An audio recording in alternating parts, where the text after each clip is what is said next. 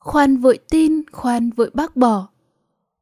Trong kinh điển Phật giáo có bài kinh Kalama nhấn mạnh đến khoan vội tin cũng khoan vội bác bỏ, kể cả điều đó do một người tuyên bố là chính tai tôi nghe Đức Phật nói, hay chính kinh điển ghi lại rằng Phật nói như vậy.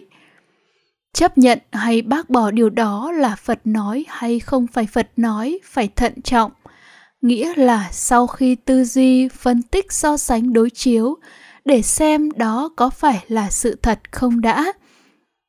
Bởi vì Phật là bậc giác ngộ chân lý, đã tự mình khám phá ra sự thật thực tại, đã thuyết giảng sự thật thực tại mà Ngài đã khám phá ra.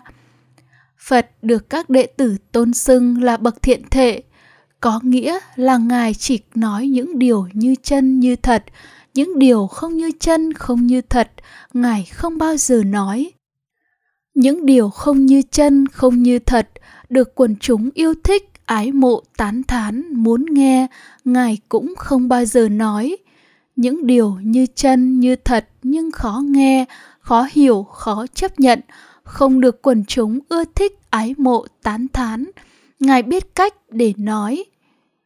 Tam tạng kinh điển gồm kinh, luật, luận được người đời sau kết tập khi Phật đã nhập diệt, nên không tránh khỏi tam sao thất bản.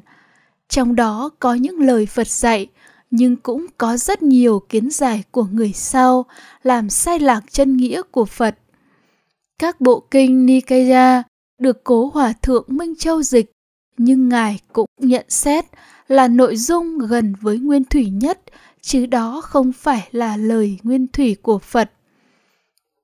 Vì vậy, phải nghiên cứu kỹ càng, thận trọng, phải đọc các bài kinh và nghiền ngẫm kỹ các bài kinh khác nhau nhưng cùng một chủ đề để thấy có gì thống nhất, có gì mâu thuẫn.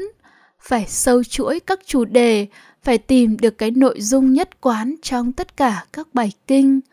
Nhưng cũng phải phát hiện ra có vô số mâu thuẫn trong các nội dung các bài kinh đó. Đặc biệt phải lấy tiêu chuẩn đến đờ mà thấy, làm hệ quy chiếu khẳng định nội dung bài kinh đó có phải là chân nghĩa Phật dạy hay không. Nội dung nào không thể đến để mà thấy, tức không thể kiểm tra, kiểm chứng, đó có phải là sự thật ngay bây giờ và tại đây hay không, thì đó không phải là lời của Phật. Nội dung đó chỉ đến để mà tin, của người sau chưa chứng ngộ chân lý, chưa chứng đạt sự thật. Có một câu chuyện về Ajanta, một thiền sư người Thái khi ông đang tham quan một trại gà ở Vương quốc Anh. Có một người phụ nữ là giáo sư nghiên cứu vi diệu Pháp, rất say mê, rất thành thạo, lẽo đẽo đi theo và thuyết trình về cách thức truyền bá vi diệu Pháp cho mọi người.